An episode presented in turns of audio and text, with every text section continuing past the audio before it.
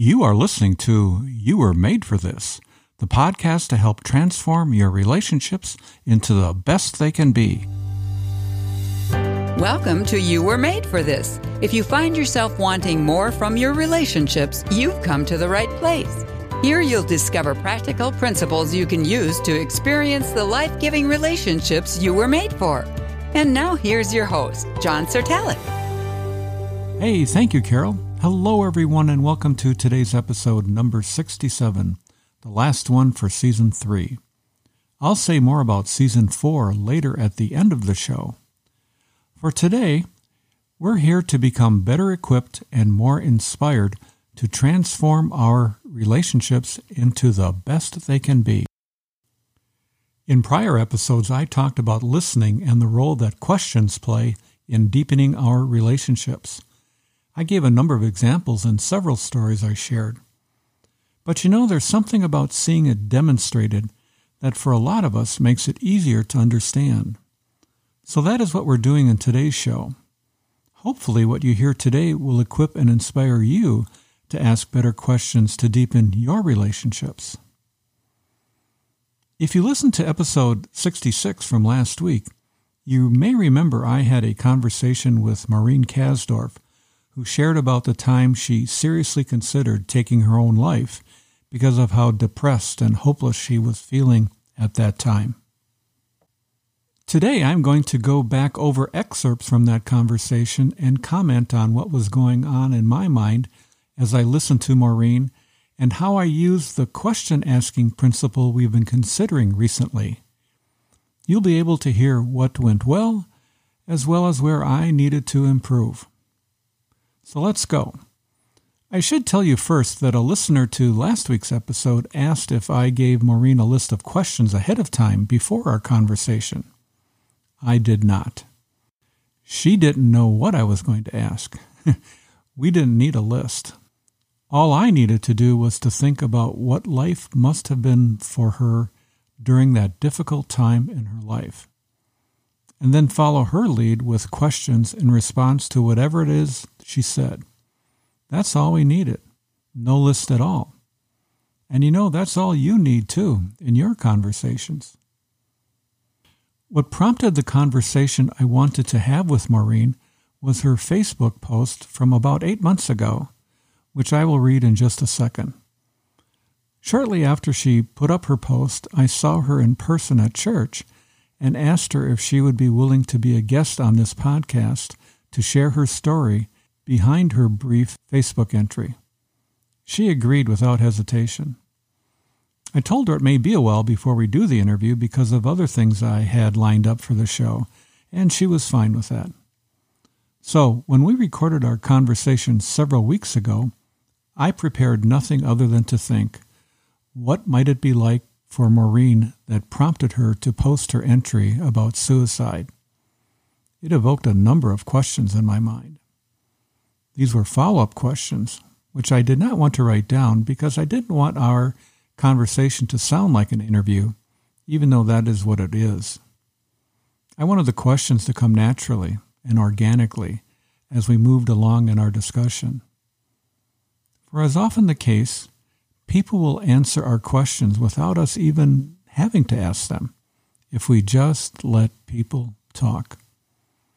We began our conversation by exchanging pleasantries, and then I said to Maureen, I want to read what you wrote, and then I'd like you to comment about it. So listen in to what I read back to her and how we got started. Five and a half years ago, I thought there was no other way. And then there's the hashtag suicide awareness and called this uh, 800 number. And then you wrote available 24 hours every day, mercy. Mercy. Tell me what prompted that. Well, uh, the. As you heard, we started with me making a statement, which was really a question. Tell me what prompted that. It comes off as a little cold to me now. I wish I had phrased it more as a question and been a little warmer with Maureen in the beginning. She answered my question by saying, September is National Suicide Awareness Month, and she wanted to draw attention to that fact and to help people who struggle with this issue. She said she wanted to give people hope. Then there was a pause in the conversation, and once again I asked a question, partly in the form of a statement. Well, tell us about your suicidal journey. How how did that start and how's that going? How's that going now? Well, Maureen goes on to talk about bouts of anxiety in college and then more anxiety when she became a mother and was more isolated. I wanted to ask, well, what were you anxious about? Can you give me an example? Fortunately, I didn't ask because Maureen was on a roll and I didn't want to violate the cops and robbers listening principle. Have you heard of that one? The cops and robbers listening principle? It goes like this People in law enforcement are taught that when they are interviewing a suspect or person of interest in a crime, to never interrupt that person when they are talking. Your goal is to keep them talking as long as possible. Don't say anything that will cause them to stop. That's the cops and robbers listening principle. As curious as I was about this anxiety issue, I just kept it to myself for fear of interrupting Maureen's train of thought. You may notice in these excerpts, I make a number of listening noises. Things like, uh huh, yeah, oh, hmm, wow. in, in my uh, master's program in counseling, we were taught to use listening noises as a way of identifying with the client, the other person, to help affirm and build a bond of trust with them. The problem with listening noises, though, is that they can sound canned and contrived if you're not careful. So in the real world, they really have to be sincere. For me, if I'm tracking with someone, they just come out of me naturally without thinking, like carbon dioxide when I'm breathing. But every once in a while, after Janet and I have been with someone for the evening, uh, she will smile and look at me and gently say, uh, you were doing it again tonight. the it, of course, is uh, making too many listening noises. So I'm kind of working on that. Well, anyway, uh, Maureen uh, went on to describe how her anxiety transitioned into depression about the time of her third pregnancy. And I wondered if it had anything to do with postpartum depression. But again, asking about that would have interrupted the flow of things. If you remember what we talked about in episode 65, I described listening as dancing a waltz, where you let the other person lead and you follow them around the ballroom floor. If I had asked about postpartum depression, I'm afraid I would be leading and not Maureen. Well, Maureen continues on by sharing a key event that unlocked things for her in this next segment really without realizing how depressed I was, I went to an OB appointment and I hadn't gained any weight, and she was concerned. And um, my husband was going to go on a on a trip, and I said, I broke down in her office, and I just said, I don't want him to go. I can't imagine being left alone with these people. I'm so you know overwhelmed. And she said, I think you might be depressed, and that was the first time anybody had used that word, and I hmm. just. And when she she really unlocked it for me by by giving a name to what I had been feeling yeah. and the permission to have a uh, have something significant to, to call it, not just oh I'm a little down, but it, to call it depression. Yeah. I knew meant oh this is this is a thing. This is really a thing. I'm not making this up. Mm-hmm. And now we're going to have to do something about it. Yeah. And for me, that really did that really did open things up in in a really positive way because at least at that point, I could go home and say, I had a diagnosis. I'm not just a wife who doesn't want you to go on a trip. I'm depressed. Yeah. And you mm. and I, we have to fix this. Yeah. and that was, that was important. But at the same time, my OB didn't, that, that's not her area of expertise. And I, she wasn't a great, you know, resource in term other than saying, you need to call somebody to get into therapy and I'll start you on this medication. Here's another point where I wanted to jump in and talk about the power of naming something that's been an amorphous albatross around someone's neck. But that would have interrupted Maureen and switched our roles on the listening ballroom dance floor. So I just shut up.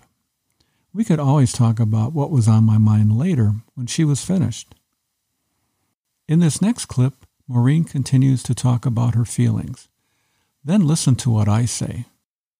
Kept thinking, I'm, I have to get out of this life. I have to get out of this life. It hurts too bad to be here. Because I kept feeling, like I said earlier, I kept feeling like I was failing. Yeah. I was feeling the kids, they're screaming. I can't do this particular task I thought I was doing. I'm depressed. I'm a bad wife. I'm, you know, and so when. By, by when the way, did this, th- those feelings, were they uh, after you started the medication or before or? Still, still after. after Some of them okay. were before, but still after, partly because my OB had said later, we really were just spitting in the wind with that dose. Yeah. And I, you know, she and I didn't know what we didn't know. But yeah. that day I put the kids down for nap and I. I had been going along fairly well up until this point, but here is where Carol said my listening grade dropped to a D. She's a tough grader, but I would have to agree with her.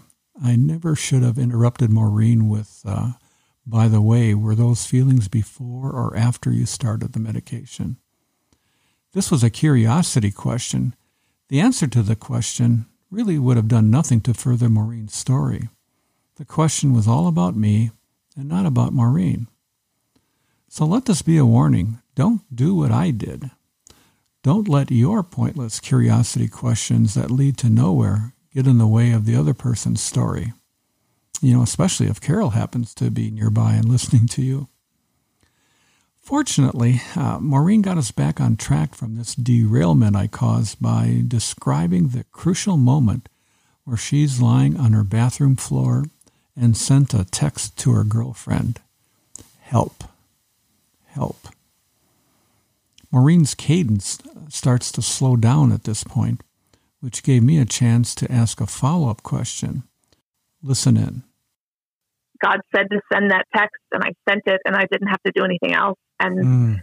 and and that was, yeah, and I and I didn't die, and I didn't leave my life, yeah, and I got much more serious, intense, better help, mm. and I don't have to be there anymore. Um, yeah, yeah. Yeah. Well, well, how did how did um, how did your husband respond, and how did your friends respond, and what what did you do next? Yeah, I think um, because Maureen had mentioned her husband Mike earlier, I wanted to follow up with that. I was so glad I did because his part in all this just adds to the depth of Maureen's story. For me, this was one of the richest parts of my conversation with Maureen how her friends responded to her being broken, the leveling of hurts as Maureen described it. Along with what she said, it allowed them to minister to me. It was hard for Mike, scary for him, not knowing what he'd find when he came back home. He had to ask hard questions of me that he didn't really want to ask. In this next clip, Maureen finishes talking about her husband, and then I ask another follow up question it was surprising. We learned a lot, mm-hmm. both of us. Yeah.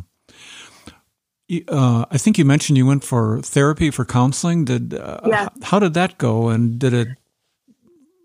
Just tell me how that went.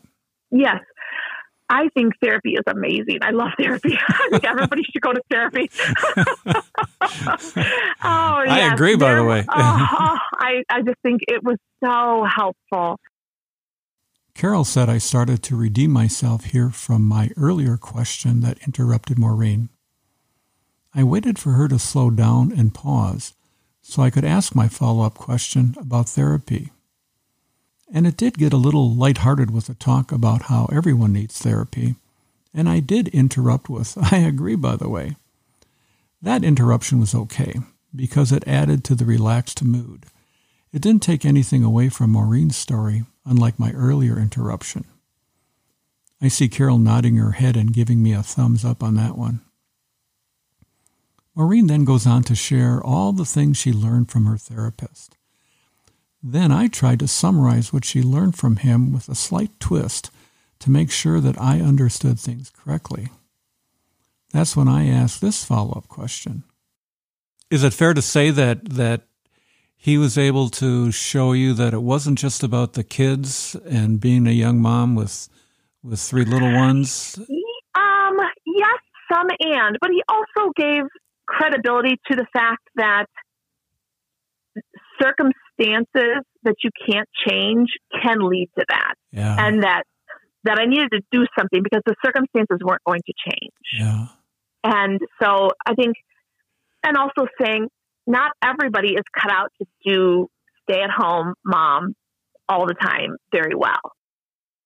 Uh, Maureen's response, yes, but answer, told me I didn't get it quite right. She went on to explain she learned she didn't have to be like every other mom, that she didn't need to be perfect. So even though my partial analysis of the role her being a mother played in all this was not entirely accurate, that was okay because she provided more clarity and, and uh, corrected me. Her response then evoked in me another follow up question I asked. So listen into this. What what else did you learn from the from the counseling? How else did that help you to get you through that really dark time? Yeah, I would say definitely about relationships, both relationships with my family that we just in my family of origin we didn't talk about things and how that stuffing of emotions really created some of that tension inside of me where you don't tell people about that. You don't talk about that. You don't have time to feel that. I mean, we used to joke and say, well, we just got to keep going. You know, we just pull ourselves up and we just, we're German. That's what we do, you know, and just sort of like always hardworking and you don't mm. slack off and you don't take a day of rest and you don't, I mean, and so mm-hmm. some of those patterns of behavior and thinking I have really grown to love the what else follow up question. It's an invitation to the other person to talk more, to go deeper. It almost always unlocks more of the person's heart. And for verbal processors, it's especially meaningful. So you can give this a try yourself. See how many times you can work in what else into your conversations with people. In the previous excerpt, Maureen mentioned she learned more about relationships in her time with her therapist. Her comment drew out another follow up question within me. I asked Maureen this question as she finished up what she was saying in this next segment.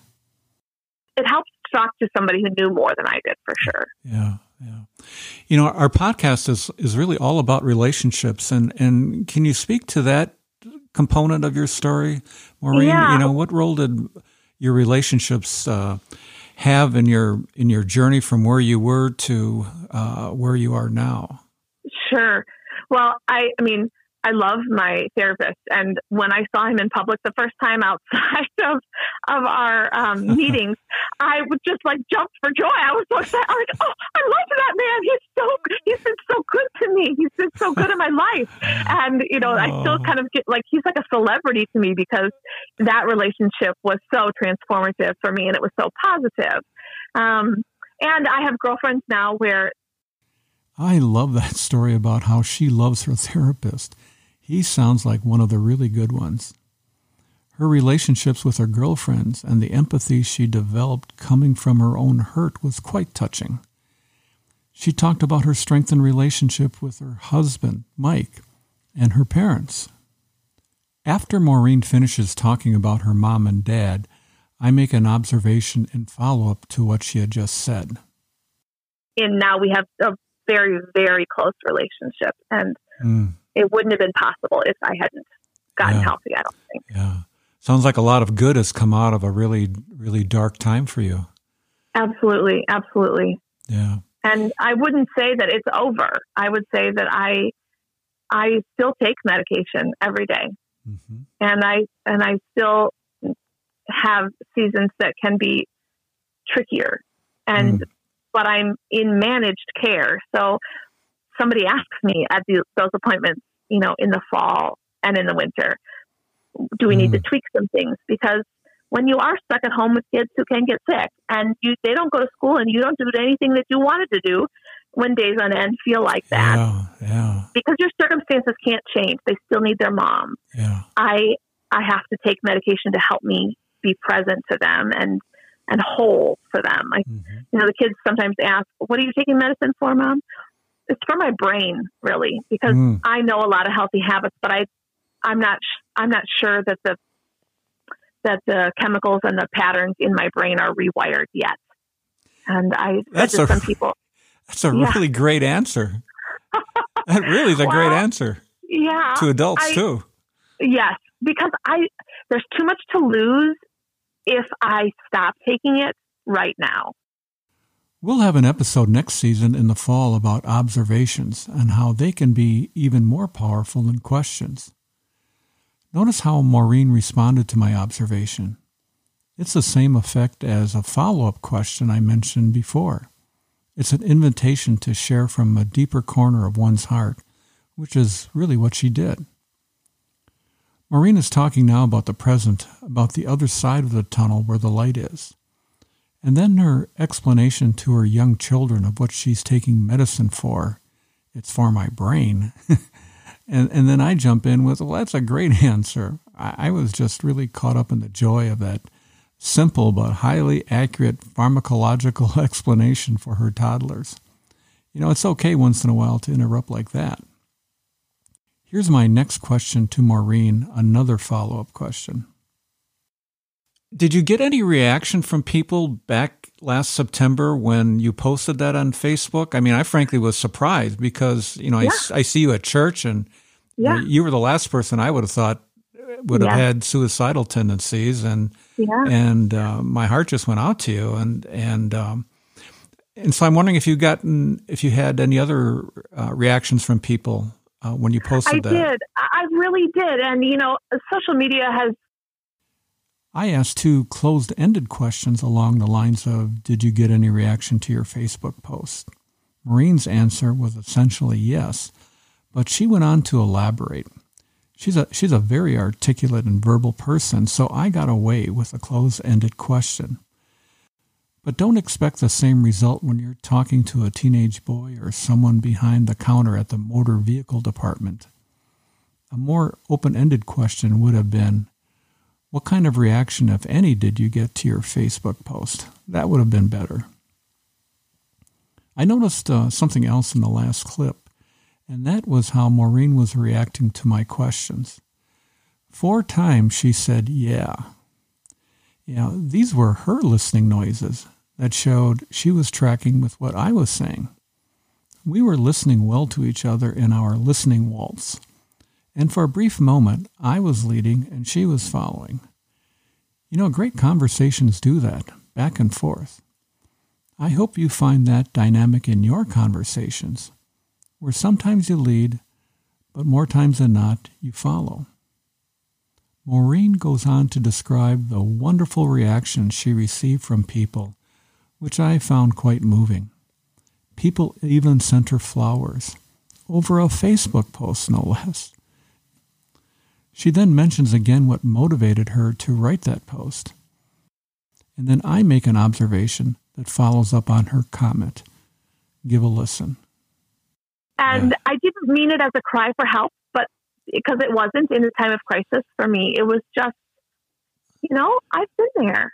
Yeah. And and if you're there right now, you you don't have to be there alone. Yeah. Yeah, it has a, it had the tone for me of of I've I've been in a in a in a bad place and I'm kind of moving out of that and there's help for help for you too. Yeah. And then the last yes, line, mercy. Oh, I love that. Mercy. Yeah. Cuz yeah. it was. Here again Maureen and I are tracking together about the mercy she mentions in her post. She elaborates on it in a really beautiful way. You really should listen into episode 66 if you haven't already done so. It goes into it in a lot more detail. Well, by this time, our conversation had gone for longer than I had asked Maureen to plan for, and I expected her kids would be needing her soon. So after Maureen talks about how grateful she was for the help she received, I asked her another follow up question to start wrapping things up.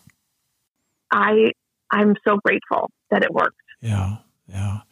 What what advice would you have, Maureen, for for people that uh, that are in the situation that you were in a while back? What what suggestions um, would you um, have for them? Oh God. oh, I mean, the first step is to say something's not right. When I asked my "What advice do you have?" question, there was a longer than normal pause before Maureen answered. I could hear the wheels spinning in her head as she formulated a response. This period of silence when people are thinking sometimes makes us as a listener feel a little uncomfortable. But as I've said on other occasions, let silence do the heavy lifting. And that was what was happening here. Maureen went on to give some very wise and thoughtful suggestions, far deeper than you'd find in places like People magazine. All this to say, don't be afraid to allow for silence in your conversations. In this final clip, after Maureen finishes with the advice she has for people, I ask one last follow up question, which she answers, and then I make one last observation. So listen in as we bring this plane in for a landing. Mm-hmm. It's really good to accept help both for the recipient and the giver. Mm. Yeah, yeah. Yeah. Well, any any any last words you you would have? I mean, I've taken a lot of your time here already this oh. afternoon, and uh, but this has just been fascinating to me, and I, um, I guess what I see, I see uh, God just all over your story from the time that you were ready to take those pills, and yep. uh, you texted somebody, and and and and God just surrounded you with people that that were there to help you. I just think that's very encouraging. Yeah. Oh, yeah. And he used the most broken of the people I knew at that point. Mm. I mean, the people who, the gal who lived around the corner, her name is Kristen, and she said later, when you texted me, I was just in the middle of crying at my kitchen table saying, I can't do my day. Hmm. Her, her family life was in shambles and she was just really struggling. Mm. And God didn't ask her to do her day. He asked her to do mine. Mm. And wow. that that was just um, you know, and then my friend, the first responder, she has been through so many so many seasons of brokenness and she happened to be in one of amazing she was close she was healthy and she could come but she could speak from places of hurt and need and healthcare and but then she went back into seasons of need and so that was huge that he used these very broken people in the middle of it to show me and to show them they mm. still had a lot to share. Yeah. Um, and yeah. God was so in orchestrating it that it couldn't have been done more perfectly. My children did not see me on the floor in the bathroom. Oh, and they don't remember, you know, people responding like that. And mm-hmm. so, again, there was mercy that he spared them that. Yeah, yeah, yeah. Wow. As often is the case, many times the last part of a substantive conversation is the deepest and richest. My any last words question is just another variation of what else? Both are very powerful follow up questions we can use in many different contexts. Try incorporating this question as you conclude conversations, and you'll be surprised how often the best stuff comes up in response. These what else questions are like Jesus' first miracle at the wedding feast in Cana. You know that story. They were running out of wine at the wedding reception, so Jesus turned some plain old water into wine that was later praised as the best wine, not the watered down stuff served at the end of most wedding receptions. May your questions be like second wine, the best wine. Any last words? Or what else will help get you there. Like any good conversation, this one left me wanting at the end. Wanting to know more about the other person, in this case, Maureen. I wanted to know more about her husband, Mike, and how he coped with all this. He must be a gem of a guy. I wanted to know more about her friends who, in the midst of their own brokenness, helped lift Maureen out of that dark pit she was in. And I wanted to know more about Maureen. For hearing her story was also hearing God's story and moving in her life and conforming her more and more into His image. Good conversations do that. They, they really do. May all the rest of us do what we can do to create an environment where conversations like Maureen and I had are commonplace, where they're the norm and not the exception, because God made us for this.